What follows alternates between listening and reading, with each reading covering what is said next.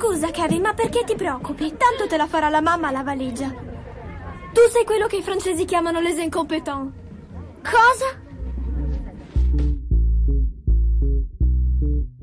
Ciao a tutti e benvenuti alla prima puntata degli Incompetenti, il podcast di cinema dal nome abbastanza programmatico. Io sono Andrea Basti, con me ci sono Francesco Chignola, ciao Francesco. Ciao. E Lorenzo Bertolucci. Ciao, sono Lorenzo. qua, ciao. Gli Incompetenti è un podcast in cui parleremo di film, di film che abbiamo visto, dividendo un po' la chiacchierata tra quelli che sono usciti al cinema nelle ultime settimane e quelli che abbiamo recuperato tra un video e piattaforme streaming.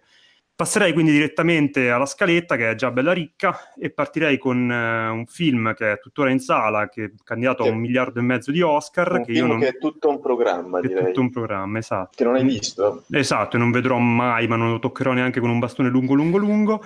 Ovviamente stiamo parlando di Bohemian Rhapsody, che voi avete visto entrambi, e darei la Mhm. parola a Lorenzo un po' che ce ne parlerà lungamente. Eh, Bohemian Rhapsody è un film che non so neanche se si può dire che è di Brian Singer, perché risulta suo, ma in realtà è stato, credo, cacciato a male parole a due terzi della lavorazione. A voi risulta che Brian Singer sia comunque il regista del, del film? Ma viene spacciato come tale, poi... Viene spacciato come tale, ma non viene ringraziato quando il film vince dei premi, che Esatto. è simpatico come cosa. Sì, perché come sappiamo ci sono stati dei, dei problemini anche per lui e quindi ha pensato bene di tenere un bassissimo profilo. Di Bohemian Rhapsody tutti hanno detto o ne hanno parlato male a priori senza averlo visto o ne hanno parlato benissimo avendolo visto. A me piace averlo visto e parlarne molto male. Eh, allora, è un, è un il film biografico più schematico e stereotipato che tu possa immaginare e in un mondo in cui dieci anni fa è uscito Walk Hard, vedere un film con tutti, tutti, tutti i punti della checklist di quello che si deve vedere del- nella vita di un cantante che prima eh, le- gli esordi, la droga, l'entrare nei brutti giri, la fase droga, la fase brutti giri, la fase uh, vado in sala di in studio discografico e, e sentite questo giro, ah non avrà mai successo, invece sì, ovvio che avrà successo. E tutto così, compresa poi il, il finale che ben conosciamo perché eh, lui è morto.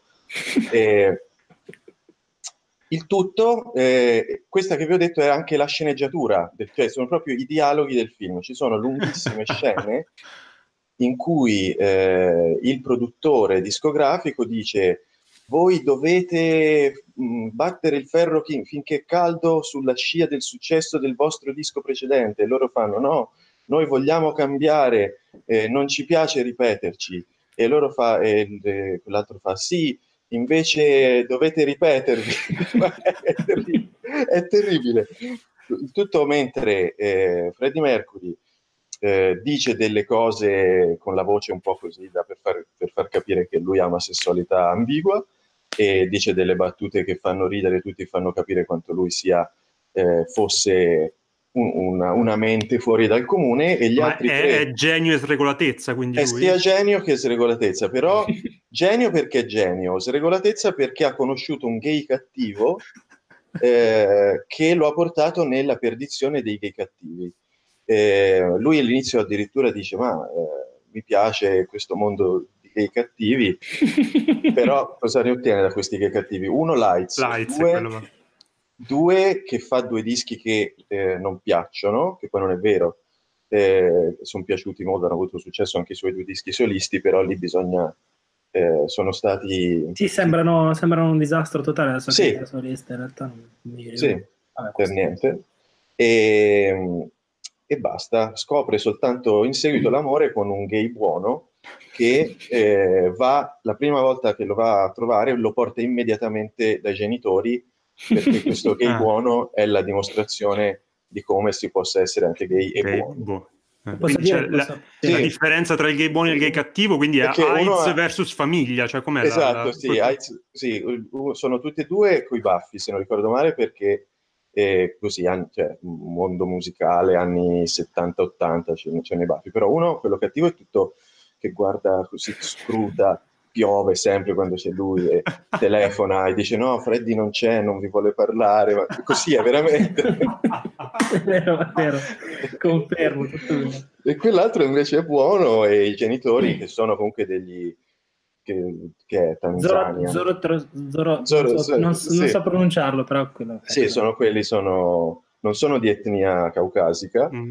Eh, e il padre è tipo il padre standard anglo qualcosa che severità e vorrei vedere mio figlio avvocato dottore e invece suo figlio ormai cioè, plurimiliardario perché comunque è, alla fine è l'86 fingiamo di, di, credere al fatto che la sua famiglia non l'abbia ancora accettato, nonostante lui sia tipo una delle persone più famose del mondo. E tra l'altro, e, tra l'altro posso, posso, aggiungere, eh, sì. genitori, nonostante lui sia miliardario e una superstar mondiale, non sanno che il figlio suonerà Live Aid dopo 20 minuti. Sì, esatto, sì, lui va 20 minuti prima a trovare questa cosa, a trovare la famiglia che sta ancora nella casa dove stava quando, quando lui era adolescente. Sì, quindi anche ingrato. Eh, tra... Sì, infatti. Eh. e il padre vede questo, questo, buono, questo gay buono, gli fa, mm. vabbè dai, eh, mi hai comunque fatto reso fiero di te, perché lui andava a suonare al Live Aid dopo di lì a 20 minuti, il Live Aid sì. per, contro la carestia in Africa, e quindi,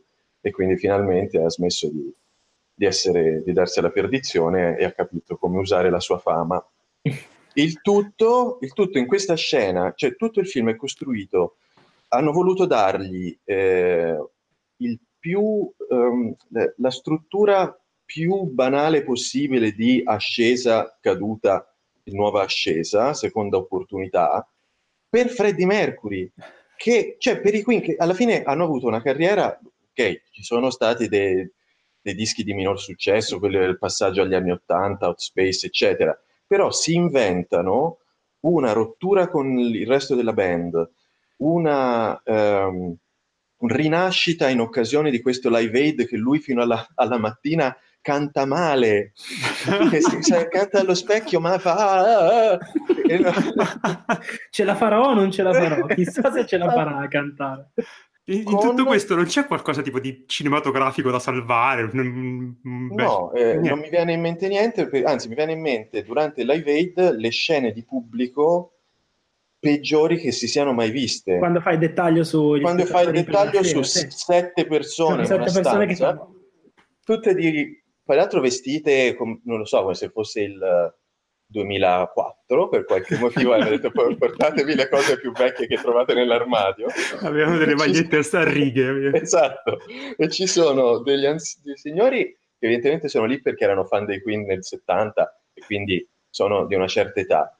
Delle persone buttate lì che fanno così e, e, e, e in uno studio chiaramente al chiuso, ma brutti sembrano i dettagli sul pubblico di Godzilla quando c'erano i, i remake americani che si vede tutto Tokyo, erano girati dall'altra parte staccano su quattro americani che fanno oh!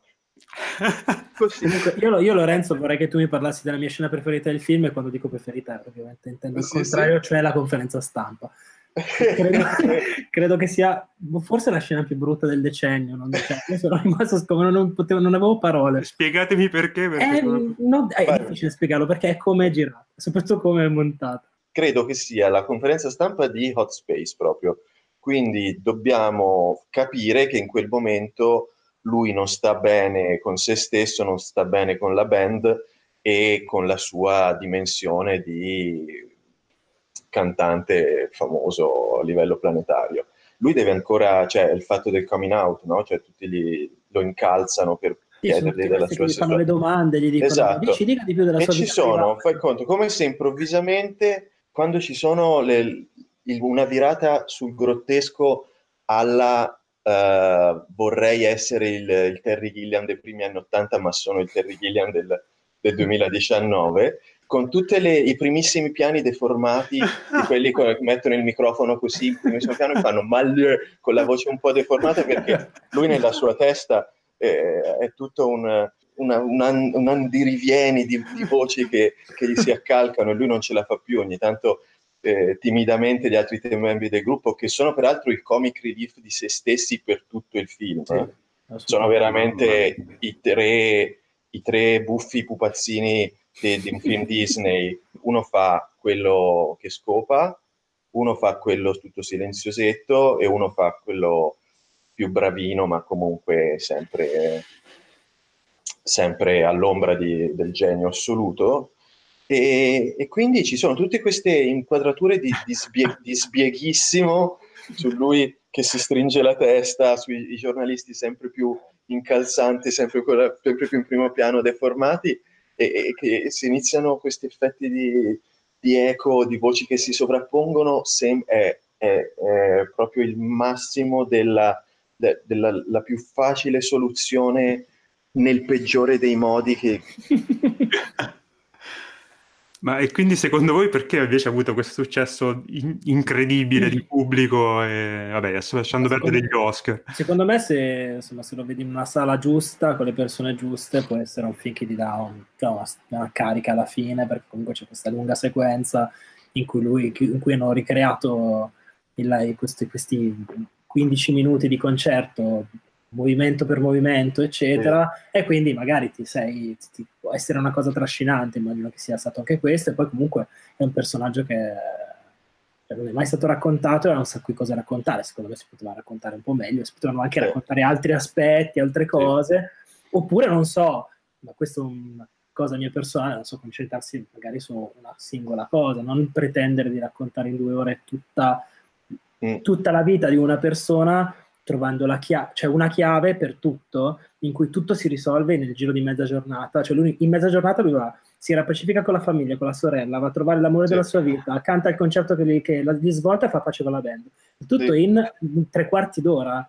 Esatto. Cioè, è, voglio dire, la, la, pretesa del film secondo me è di trovare una, una Rosebud per, per dare mm-hmm. la mm, mm. quadra a tutta la, la, vita di Freddie Mercury, ma secondo me banalizzando moltissimo poi il personaggio che aveva altre potenzialità. Peraltro poi ricordiamo che durante la scena della Aid ci sono eh, la, la, la, scena stacca spesso e volentieri sui genitori a casa che lo guardano in televisione e la, l'ex moglie e il nuovo fidanzato che lo guardano invece dietro, dietro il palco, tutti trepidanti. E, e, poi quando vedono che invece sta facendo un gran concerto tutti contenti, che cioè, credo mai, non ci sono mai state delle, una tensione così bassa per qualcosa, come dire, ce la farà Freddie Mercury a cantare bene a un concerto? Ma che suspense! Mamma mia. Va bene, vuoi aggiungere qualcosa Francesco? No... no, no, bellissimo, tutto bello. Ok, quindi diciamo che non vi è piaciuto per nulla e che me ne ric- continuerò a rimanerne molto molto molto molto no ma devi vederlo perché hai, cioè, hai ci, sono, ci sono le canzoni Infatti, eh... ci, ci, sono le canzoni se a chi piacciono a me piacciono e le riascolti e vedi della gente che non sono loro che le suona e dici ah le canzoni però le, le conosco non è che più di questo sinceramente non capisco come possa essere piaciuto così tanto eh, Remy Malek lo salviamo no no, no, no. No. Io continuo a dire che secondo me Sasha Baron Cohen l'avrei visto più volentieri. Ecco, sì. No, lui ce la mette tutta, però è proprio, è, è proprio un bagaglino. Beh, sì, bene, sì. bene, bene. Ok, ottimo, siamo partiti proprio col botto, con un film che è piaciuto a tutti. Allora, adesso andrei io a parlare di un film che purtroppo ho visto solo io, perché voi non amate Shyamalan, purtroppo. Cos'è classico, come molti sapranno, è la chiusura di questa bizzarra trilogia dopo che il finale di Split aveva rivelato che la Philadelphia, dove erano ambientate le vicende, era la stessa in cui si muovevano anni prima i due protagonisti di Unbreakable, quindi Elijah Price, interpretato da Samuel Jackson, e David Dunn, eh, interpretato da Bruce Willis. Si incontreranno, mm, incontreranno la loro strada eh, il serial killer di Split, soprannominato Lorda, eh, interpretato da James McAvoy. Questo serial killer dalle personalità multiple, una delle quali era un essere dalle, dai poteri sovrannaturali, era in grado di arrampicarsi sui muri, era un cannibale.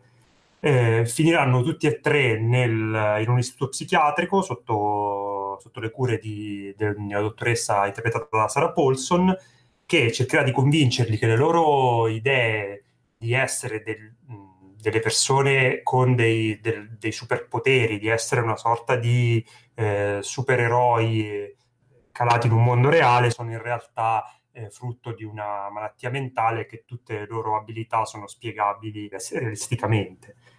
Allora, eh, come a questo class, premettendo che a me è piaciuto molto, eh, posso capire perché ha sollevato più di una perplessità, eh, sia nella critica che nel pubblico, non è stato proprio accolto eh, benissimo anche rispetto ai due precedenti di, di Shaman, Split e The Visit, che erano anche andati abbastanza bene. Allora, innanzitutto partiamo con le cose che non vanno e che posso capire che per, per alcuni possono rappresentare un problema. Eh, innanzitutto il film sembra ignorare completamente, Shyamalan sembra non avere alcuna idea che da Unbreakable ad oggi ci sono stati giusto qualche film di supereroe e che quindi anche il punto di vista che aveva preso con Unbreakable, ossia l'idea di raccontare quel tipo di mitologia dei comics in un'ottica, calata in un'ottica realistica, insomma, c'era, c'era tipo Nolan, sai che qualche film in quel senso l'ho fatto. Quindi questo film sembra vivere in, in questo mondo in cui non ci sono stati altri film di supereroi e quindi è continuamente costretto a eh, giustificare queste, queste, cose, continuare a calarle in un, in un, ambiente realistico e a uno spettatore un po' sgamato diciamo che dà un effetto un po' straniante. Collegato a questo c'è il fatto che il film continuamente, tutti i personaggi, in particolare quello di Sarah Paulson, eh, si fermano per spiegare la trama, per spiegare eh, questa cosa dei superpoteri, per spiegare eh, le possibili, per mettere il dubbio nello spettatore che in realtà siano eh, spiegabili eh, normalmente. E quindi ci si parla molto addosso, in, in alcuni tratti anche abbastanza pesanti in questo senso. Poi, come split, credo che sia più alto il budget, però come split diciamo che il fatto che la maggior parte del, del, del budget è andato nel cachet degli attori si fa sentire, il film ha tre location e in più anche rispetto a, a Split, quando prova a buttare lì, per fortuna poche volte, della computer grafica l'effetto è terrificante perché si vede che sono effetti speciali presi in cartoleria e danno un effetto veramente da, da, da poverata che si nota. In più, che poi è il problema principale, diciamo, c'è quel fatto che aveva interessato anche una parte della, della filmografia di Shaman quando, diciamo, da, da, Science in po', in po', da Science in poi aveva iniziato a perdere il favore sia della critica, in parte, soprattutto del pubblico, è perché Shyamalan, diciamo che si muove sempre su una linea eh, al di là della quale c'è il ridicolo diciamo che tu ci devi stare, devi, devi, devi, starci al patto che lui fa con lo spettatore, altrimenti eh, anche in questo film, come appunto in, uh, in, penso Science, penso a The Village, penso a quella tragedia che era The Happening, a Led in the Water, diciamo che è facile puntare il dito sulle cose assurde, sui buchi di sceneggiatura, sul ridicolo imperante, per cui diciamo che ti, ti richiede di lasciare un po' da parte um, alcune cose e lasciarti un po' trasportare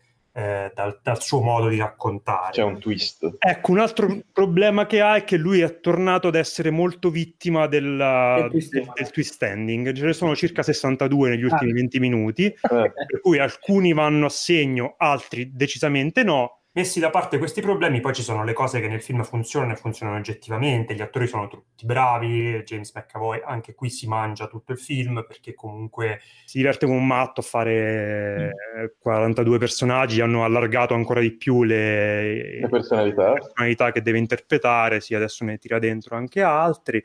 In più Shyamalan è tornato a saper girare, questa cosa è incredibile, fa delle soluzioni di regia che non vedevo da tanto da lui così belle, riesce a gestire anche con i budget risicati di cui sopra alcune sequenze di azione in modo pregevolissimo, eh, con quelle quattro location fa delle cose tutte matte che insomma non, non, non, mi hanno ricordato i suoi, i suoi esordi folgoranti e ha anche un suo ritmo il film che per certi versi è vicino a quello che era Unbreakable, che aveva tutti questi tempi dilatati, questi dialoghi eh, con dei lunghissimi silenzi, riprende un po' quel tipo di narrazione che, che si prende il suo tempo per, per essere eh, messa in scena e funziona e, e, e ritrova una sua cifra che è molto sua e che lui sa fare bene. Quindi in definitiva è un film, diciamo, divertente se eh, ci stai, se ti lasci andare e non stai troppo attento ai momenti in cui perde un po' il filo.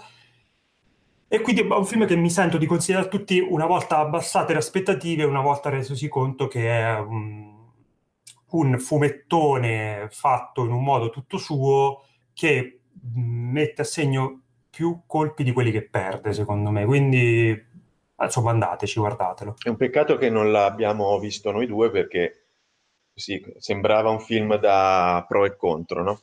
Sì, esatto. E l'ho fatto. Però chiediamoti alcune, facciamoti alcune domande. Vai, eh, ti era piaciuto The Happening? Ah, orri- orripilante The Happening. Forse mm. il, lo considero il suo peggiore. Ok. Non ho altre domande. Ricordo che, che il... cui non ero dispiaciuto The Happening. Io ricordo che ero convinto su The Happening fino a metà più o meno. Che lei fosse ritardata. Sì, sì, che lei avesse proprio dei, dei deficit mentali. Sì, sì anch'io. Ho capito che invece... Era una cosa piuttosto diffusa. Credo. Tra l'altro all'epoca si poteva dire ritardata, adesso no, però comunque l'idea era, era quella. Stiamo riferendo pensieri di allora. Esatto, quindi... stiamo, riprendo, legge, stiamo leggendo delle cose che sono state scritte esatto. allora. Siamo riusciti a schivare le cose complicate con Bohemian Rhapsody, non le rimettiamo dentro per favore qui. Ah sì, eh. sì, perché non abbiamo... Ok, adesso passerei al pezzo da 90, quindi affidato a Francesco, che abbiamo visto tutti e tre, quindi possiamo sì. avere magari un dialogo. Quindi posso anche possiamo dire di meno e parlate voi. Contemporaneamente. Adesso parliamo di un film che a noi è piaciuto tantissimo, ad altri meno, però, eh, però hanno torto loro. Esatto, esatto. Francesco ci spiegherà perché questi altri hanno torto, che è Suspiria del nostro mm. Guadagnino. Dal regista Vabbè, di Melissa P. Dal regista di Melissa P, esatto. Eh, no, ehm, la cosa da cui volevo partire è che questo ehm, è, come tutti voi sapete, come tutti sanno, è un remake di di un film di Dario Argento, ma Suspiria. cosa... Eh? Su Suspiria. Esatto, ho trovato sì. anch'esso. Eh, sì. Però in realtà è l'esatto opposto, cioè lui ha preso alcune caratteristiche, soprattutto insomma, di, di, come era fotografato, di come era girato il film di Dario Argento, le ha, e le ha fatte all'opposto. Cioè questo invece di essere un film tutto di colori primari sparati, sti rossi, eh, così, è tutto un film con i colori sottratti, con questi colori un po' tenui, eh, marroncini e così. E secondo me questa è una scelta stilistica che già mette, ci mette in guardia, ci dice guarda, state guardando una roba diversa, cioè ci sono degli elementi all'interno che si rifanno magari eh, al cinema degli anni 70, di genere non solo, ma non tanto al cinema dell'argento. E vabbè, il film secondo me è eh, straordinario per un sacco di motivi. Eh, parto però dalle cose che non mi hanno convinto secondo me eh, Guadagnino ha questo difettuccio, cioè che si lascia un filino troppo andare, è uno di quelli che avrebbe bisogno di qualcuno che gli bussa sulla spalla e gli dice guarda forse questa cosa qui potresti farla più semplice, potresti tagliare, tagliare questa scena non serve, eccetera. Eh, perché il film va un po' da tutte le parti e eh, ci sono delle scelte stilistiche che hanno una resa proprio estetica un po' eh, discutibile, nel senso che se uno non, ha, non entra, come dicevi tu per Glass, nel, nel, gioco suo, potrebbe persino trovarla un po' ridicola, soprattutto nella parte finale del film. Um, però, quantomeno, lui è uno che ci prova, cioè dice io questa cosa la voglio fare così, non me ne frega niente se poi viene un cesso, la faccio e la, la maggior parte delle volte gli viene molto bene. L'altra cosa che, eh, una cosa che mi ha colpito tantissimo di Suspiria è il fatto che per essere un film, non, non solo italiano, per essere un film eh, non, cioè destinato comunque a un ampio pubblico, a suo modo, eh, è, ha una libertà di messa in scena, di montaggio che io ho visto in pochissimi film recenti e la, lo si vede immediatamente nella, nella, nella, prima sequenza del film che eh, in cui c'è il personaggio di Chloe Moretz va a visitare questo psicanalista c'è questa scena incredibile che se uno la riguarda la seconda volta si rende conto che è montata in un modo completamente folle, sì. con macchina da presa messa in tutti gli angoli della stanza, tagli di montaggio che durano due secondi, poi 20 secondi, poi mezzo secondo, e scavalca la linea del, del, del, del campo contro campo cento volte. Cioè, è come una dichiarazione di intenti. Io questo film lo faccio come mi pare a me, poi vedete voi se, se vi va bene. Cioè, un piccolo inciso, ma solo io penso che Chloe Moretz sia sempre più una cagna incredibile a recitare. ma qui c'ha la faccia coperta dai capelli, quindi non c'è quasi mai. Però... Però... riesce a essere cagna anche in quei 5 minuti. Diciamo che ci aveva promesso cose migliori, però in, nel film eh, Cameron Post, qualcosa Cameron Post che ho visto. È, Miss Education. Miss Education, mm. Cameron Post è molto brava. Brava? Cioè, tornate a essere brava E, um, e, basta, cosa vuol dire? Vabbè, non ho detto niente del film, della trama magari, per chi non Vai, sa cosa diavolo è Suspiria. Suspiria è un film in cui una ragazza si reca in una scuola di ballo a fare un provino, in questo caso siamo a Berlino nel 1977 appunto, quindi c'è ancora il muro e tutto il resto. Ehm, e insomma scopre, non è uno spoiler per nessuno, che, cioè, sono, che questa scuola di ballo è gestita dalle streghe fondamentalmente mm. um, e sono tutte quante interpretate da Tilda Swinton, cioè, maschi, femmine, vecchi, giovani, tutti. quindi andate a cercare bene il trucco perché mm. tutte quante le protagoniste tranne Dakota Johnson sono in realtà. Tilda Swinton. Eh, cos'altro dire del film? Ha una colonna sonora molto bella di Tom York. Uh, c'è una scena in cui esplodono tantissime teste. Eh... Io, guarda, io stando, insomma, rimanendo sulle cose che mh, non tanto che non mi sono piaciute, ma su cui ho qualche dubbio, poi ditemi voi se siete d'accordo, è il fatto che il film, che è molto lungo, molto denso, molto, molto più pieno di quello di Dario Argento, che mi ricordo invece molto più breve, molto più al punto, molto sì, più horror. Sì, sì questo ha tutto il contesto storico. Esatto, a me quella, par- quella parte lì che ancora non ho capito se mi ha convinto o meno, cioè il fatto che lui butti continuamente riferimenti espliciti, insistiti al contesto storico, però non riesco a capire se vanno tutti a segno oppure un po' lo appesantiscono e tolgono un po' di interesse alla parte che invece mi è piaciuta di più, quella più libera, stilizzata, orrorifica e non sono del tutto convinto che le due cose ogni tanto funzionino e sembra ogni tanto che eh, Guadagnino sia costretto a tornare a fare riferimenti. Guarda, secondo me c'è, c'è di base il, fatto, il fatto che lui, che è un problema, non un problema, però è una caratteristica anche di, di, di chiamami col tuo nome, che lui lavora su, sulla sceneggiatura non sua, ci mette, cioè la personalizza moltissimo, ne fa ne fa un'opera molto personale dal punto di vista stilistico, eccetera, però c'è un distacco, secondo me, nel, cinema, nel suo cinema, almeno in questi due ultimi film,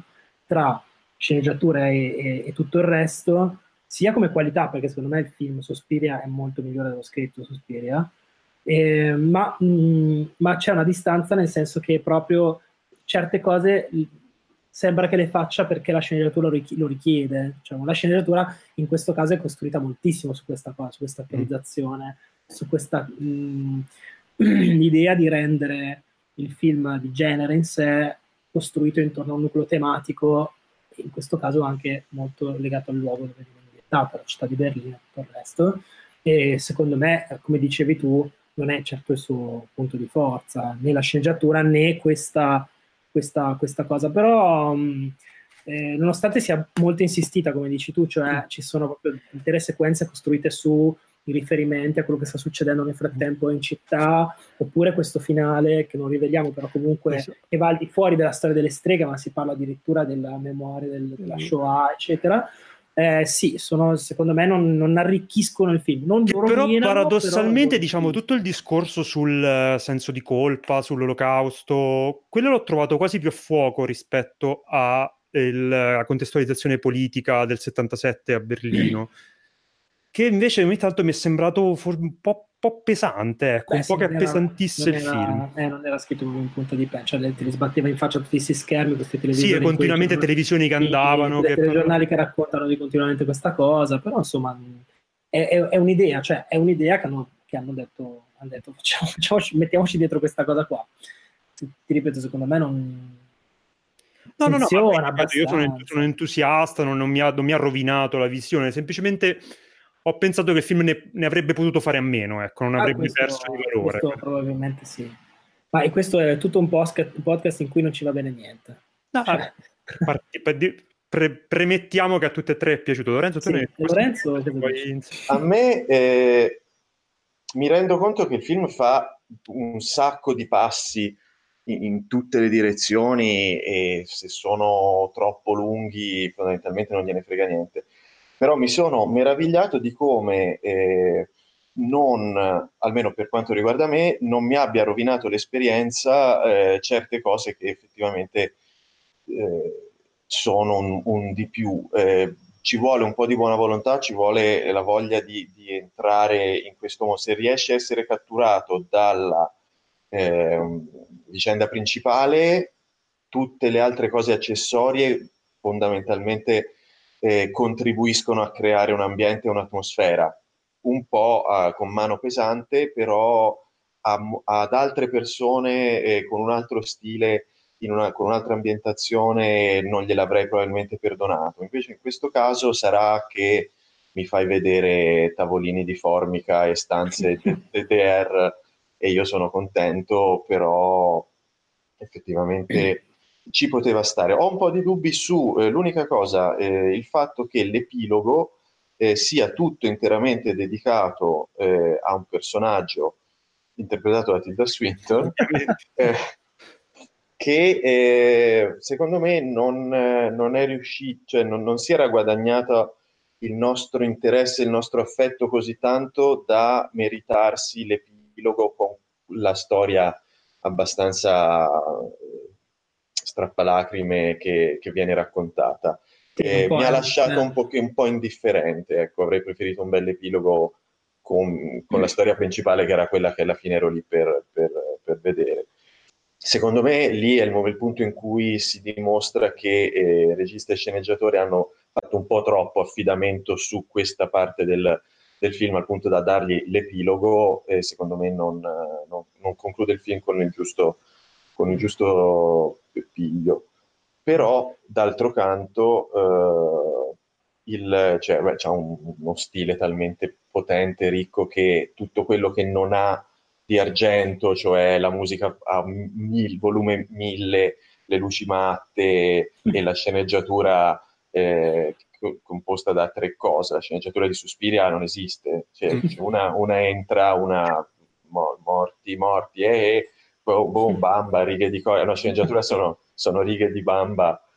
Che, e, ecco, tutto questo viene sostituito dal, eh, dall'ambientazione eh, più algida possibile, però è talmente inferocita la, le, il montaggio, le, i movimenti di macchina, il, eh, il, contrasto con la musica di Tom York e gli effetti sonori, c'è cioè un, un missaggio sonoro stratificatissimo, incredibile. Ecco, il, eh, quello che in, in, argento era un pirotecnico molto, molto esibito, qui c'è ancora, ma è molto più tra le righe e lascia un'impressione mm. forse più, più, duratura, secondo me. Mm.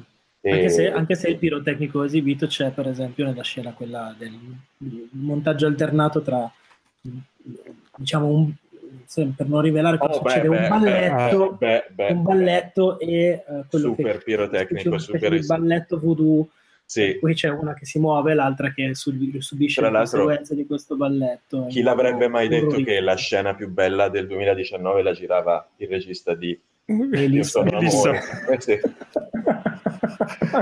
Sì. Mamma mia, che roba. Tra l'altro leggevo che di prostetico e effetto speciale c'è anche molto poco. In quella scena lì ha fatto moltissimo sì, la... lei col corpo proprio. Sì. Bene, quindi Suspiria ci è piaciuto tanto, con qualche riserva, ma sono, diciamo, dettagli. Poca roba da quindi... cose da poco. Allora, adesso tornerei sul nostro genere preferito, che sono le biopic musicali. Uh. E, e, andrei su un altro film che non ho visto e che non toccherò neanche questo, neanche morto proprio, che è uh, Star is Born, è nata una stella, oh. e ce ne parla anche qui Lorenzo. Vai Lorenzo. Vi parlo più che volentieri di questo film che non mi interessava particolarmente, poi sono, mi sono lasciato convincere da chi ha detto no, ma non credere, tutto sommato alla fine è una di quelle cose americane fatte, americane fatte bene. Ed è Francesco che ha detto questa sì, cosa. Ed è esattamente lui.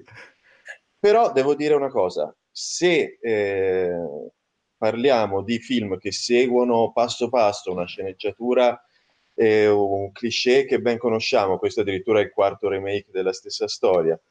Eh, da un lato abbiamo roba come Bohemian Rhapsody che eh, ti tratta come un imbecille ed è eh, concepito da, da, gente che veramente non va oltre lo, gli schemini base e invece in questo caso abbiamo il nostro amico sempre più... Avete visto come si è... Bradley Cooper è diventato... Non so come mai... È gonfio paonazzo, rosso. sta, sta, sì. E fa una storia che conosciamo bene, eh, che tocca tutti i punti del, del cuore e dell'animo, eh, sapendo benissimo dove andare a colpire, e fa il, il suo bel lavoro. Fa tutto sommato perdendo qualche colpo, esagerando in, eh, in, in strappalacrimeria e eccesso di, di, di, drammaticità forse sul finale, però senza, eh, senza eccessive melensaggini, si basa molto sulla, sull'interpretazione di lei, sui comprimari, lui fa, fa il suo porco lavoro eh, canzoni orrende, un tipo di musica che detesto. E... Sia quella di lui che quella di lei, immagino. Sì, sì. Ok. Però eh, me lo... Dai, neanche Sciallo, neanche Sciallo ti piace. Dai, Sciallo ti piace, dai. Non piace.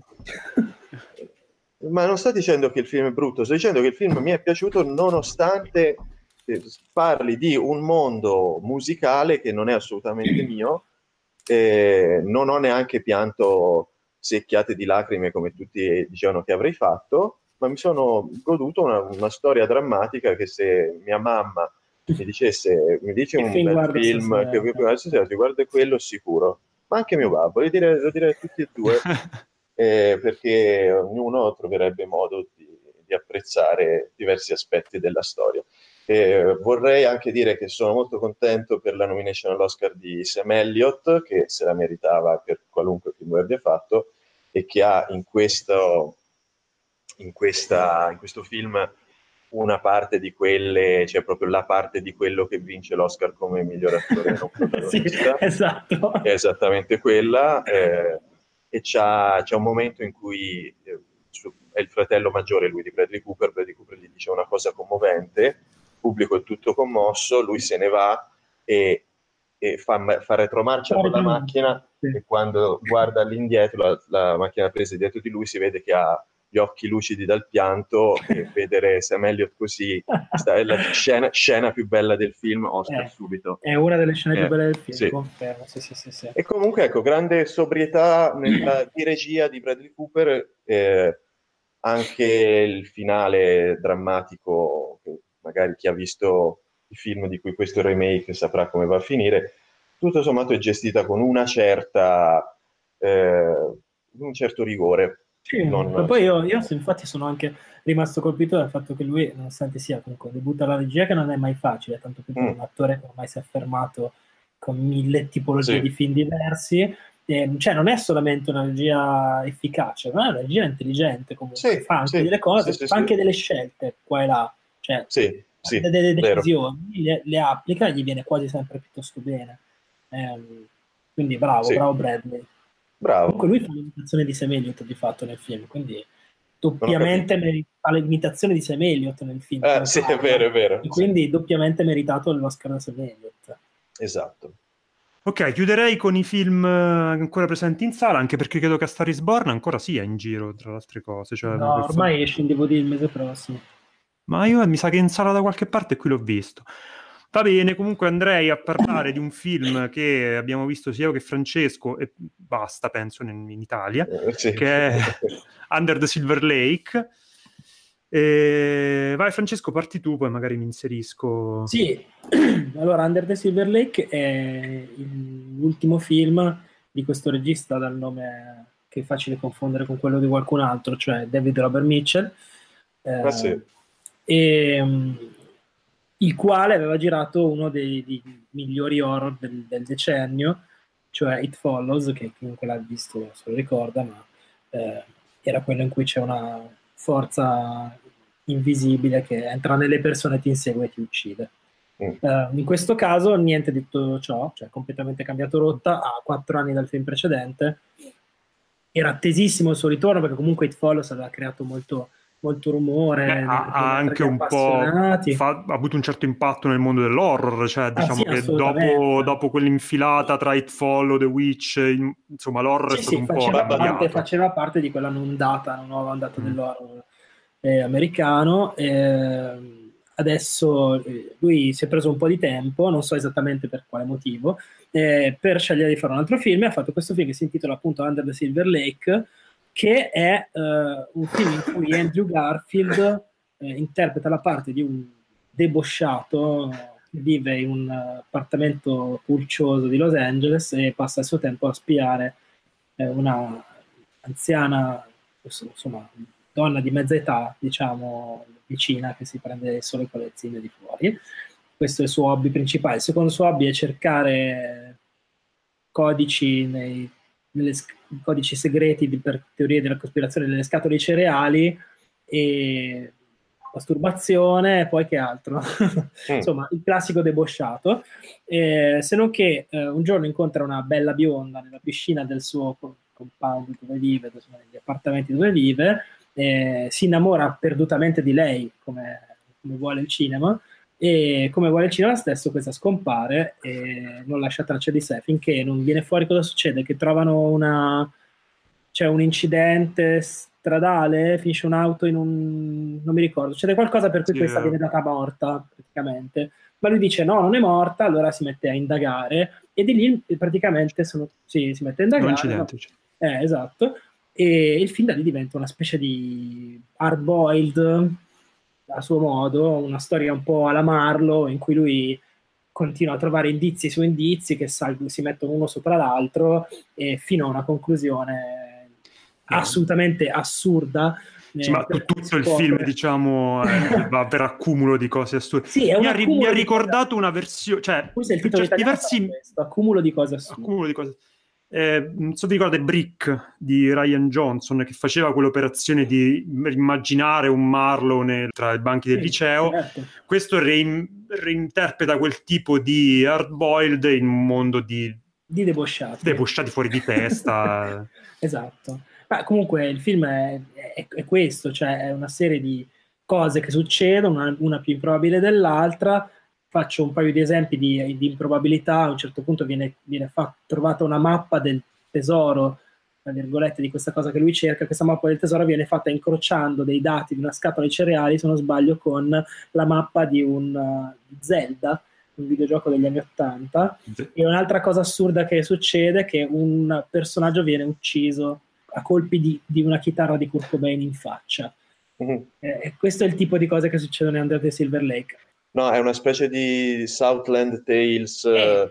tutti, mo- molti l'hanno paragonato a Southland Tales. Secondo sì. me è un filino più a fuoco. Nel senso sì, che... decisamente. Cioè, sa- Southland Tales, diciamo che sembrava non sapere cosa voleva fare. Questo mi sembra un po' più che mm. sa cosa vuole fare e secondo me non, è non, molto, non ci piace a noi non è molto fare. bello no, quello che fa più che altro, no in realtà eh, qui c'è un pro e contro perché in realtà a me il film è piaciuto eh, perché secondo me lui comunque ha uno stile incredibile e appunto come, di, come stavi dicendo tu sa perfettamente cosa vuole fare. Fa delle cose molto stupide a volte però eh, le fa con una consapevolezza uno sprezzo del pericolo che io eh, ho apprezzato molto e, mm. e, e, comunque in ogni caso io mi sono divertito molto, cioè ci sono, ci sono tutta una serie di situazioni portate all'eccesso, faccio un esempio, lui arriva a questo posto ed entra nella, in questa villa di questo produttore e apre, so, entra scavalcando un cancello e al di là c'è questo praticamente una specie di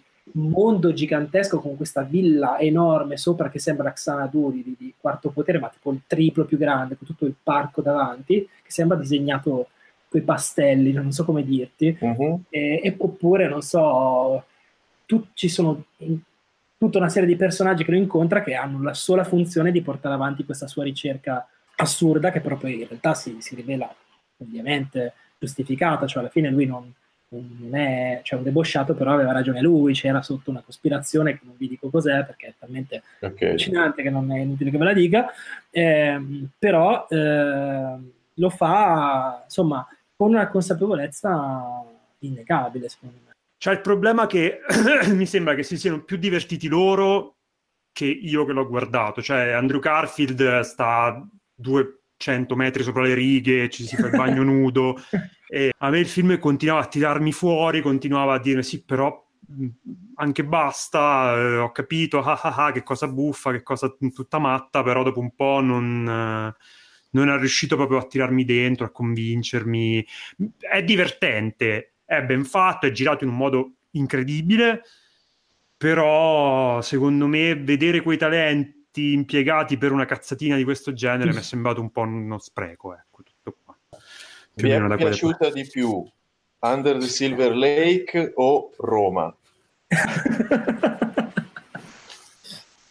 eh, testa a testa, diciamo, dai. Roma di Fellini, però, eh, dico. Ah, okay. più Roma o il petroliere?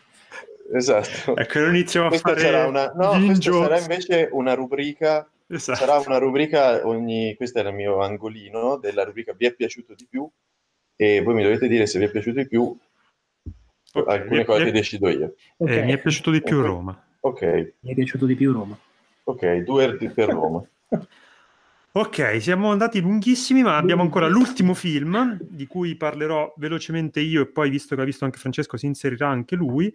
L'esordio alla regia del, di un attore che ci piace molto, che è Paul Dano, che ha fatto questo film Wildlife, penso anche questo tratto da un romanzo, se non mi ricordo sì. male. Racconta la storia di questa famiglia nella provincia americana degli anni 60. Eh, la vicenda è vista attraverso gli occhi del, del bambino, che vede i suoi genitori, rispettivamente interpretati da Jake Gyllenhaal e Carey Mulligan, in una crisi profonda. Padre ha da poco perso il lavoro, il film si apre con la scena di un suo licenziamento, il film suggerisce che sia l'ennesimo, quindi è una, un, un, po' questa, quest'uomo che si muove tra un lavoro precario e l'altro. Eh, la madre si trova costretta a trovare un lavoro per portare un po' di soldi a casa come istruttrice di nuoto e inizia ad avere questo flirt con eh, un personaggio un po' inquietante e sullo sfondo c'è questo incendio che sta per arrivare in, nella città do- e vengono mandati per combatterli dei pompieri eh, volontari. Si arruolerà in questo corpo di volontari anche il, il personaggio interpretato da Jake Gyllenhaal, da, da Jake Gyllenhaal il padre del, del, bambino, in un tentativo di riaffermare il suo ruolo di capofamiglia, di riaffermare la sua mascolinità. Allora, film eh, molto interessante, esordio mm, non ambiziosissimo, ma comunque molto solido di Paul Dano, che si vede che racconta una storia eh, molto sentita. Il film a suo modo assomiglia a Paul Dano, cioè un film molto dolente, sembra quasi vedere gli occhi in giù tristi di Paul Dano, con questa tragedia sullo sfondo, questo, questo dramma che sta per arrivare cioè, la metafora del, del, dell'incendio è abbastanza evidente uno a uno, per cui c'è, questo, c'è questa tragedia sullo sfondo che, che accerchia eh, la città, allo stesso modo la crisi dei, del, dei, dei due genitori minaccia la stabilità della famiglia, che, ed è un po' il tema portante di questo film, di quest'idea del, del ruolo genitoriale che si va frantumando, visto dagli occhi di un bambino che percepisce il dramma ma non è in grado di, non ha tutti gli strumenti per codificarlo. Il film funziona, eh, è molto, molto, molto curata, la messa in scena è molto curata, la, le scenografie, la ricostruzione eh, dell'epoca funziona, restituisce quel, um, quel, disagio che ricorda un po' i libri di Carver, eh, quel tipo di, di provincia americana triste e dolente, appunto. Un film quindi piccolo che racconta una storia piccola, nonostante questa tragedia sullo sfondo che incombe e che si fa molto sentire lungo tutta la tensione che attraversa, che attraversa il film eh, per me ha funzionato. Io non so tu, Francesco, che ne pensi? Sì, sì, sì. Io forse mi è piaciuto un filino di più che a te, ma perché ho trovato mm, questa cosa dell'incendio è vero che è proprio metaforone, tutto quello che vuoi, però quando poi ci va. Eh, ah. C'è, una, c'è proprio una, una, sequenza in cui che rimane sì, porta il so. figlio a vedere questo incendio, questo wildfire. E, um, Sì, sì, ha delle tinte quasi horror. E, è una lì. sequenza incredibile, cioè proprio di quelle che ti lasciano la bocca aperta. La cosa migliore del film, secondo me, alla fine è la direzione degli attori, perché cioè, lei è fenomenale, come sempre. Anche loro due sono, sono sempre molto bravi. Però lui è bravo, Gillian, o Gillian, oh, in modo diverso dal solito, ha un'intensità diversa e, e, secondo me lì c'è tantissima direzione di, di Deno che ha dato un'impronta sua in qualche modo anche all'interpretazione degli attori. Lei è, e, e la cosa che mi, mi, ha colpito di più è che il film è raccontato dal punto di vista di questo ragazzino. E, io avevo letto un po' di cose sul romanzo, il romanzo era in prima persona, quindi era molto più facile spiegare che era in realtà dal punto di vista. Qui invece è tutto oggettivo, cioè tu vedi, non è che vedi che è filtrato in qualche modo dal punto di vista di lui, però ci sono comunque delle stranezze nel comportamento dei genitori che ti fanno capire che comunque tu stai abbracciando sul punto di vista, cioè la madre nel momento in cui il padre parte per andare a vedere questi incendi cambia completamente personalità da un giorno all'altro. Mm-hmm. e questa è chiaramente una cosa che non è reale, sì, cioè, sì, sì, è filtrata attraverso lo sguardo di un figlio che vede la madre diventare un sì, po' è, grotta, diciamo. E, e, lì è stato anche bravissimo Dano a fare questo tipo di racconto perché alcune parti, come appunto le, le sequenze diciamo di flirt della madre oppure il, all'inizio il licenziamento del padre, sono molto viste dalla parte del bambino e hanno una una qualità un po' disturbante, un po' inquietante, che sono, proprio restituisce l'idea di un, di un ragazzino che non, non, capisce bene cosa sta succedendo, ma si rende conto che è una cosa grave che lo sta sì. turbando, insomma. È, è, molto bravo a restituire quel tipo di inquietudine. Ecco. Se vuoi un bel trivia con cui chiudiamo, Vai. il film è scritto da Dano con la sua fidanzata moglie, che è Zurka che, che aveva scritto Ruby Sparks, che lui ha interpretato qualche anno fa, che era un film bellissimo che nessuno Molto ha visto. Bello. Forse voi l'avete visto? Sì, sì, Io sì. non l'ho visto. Guardalo, è bello.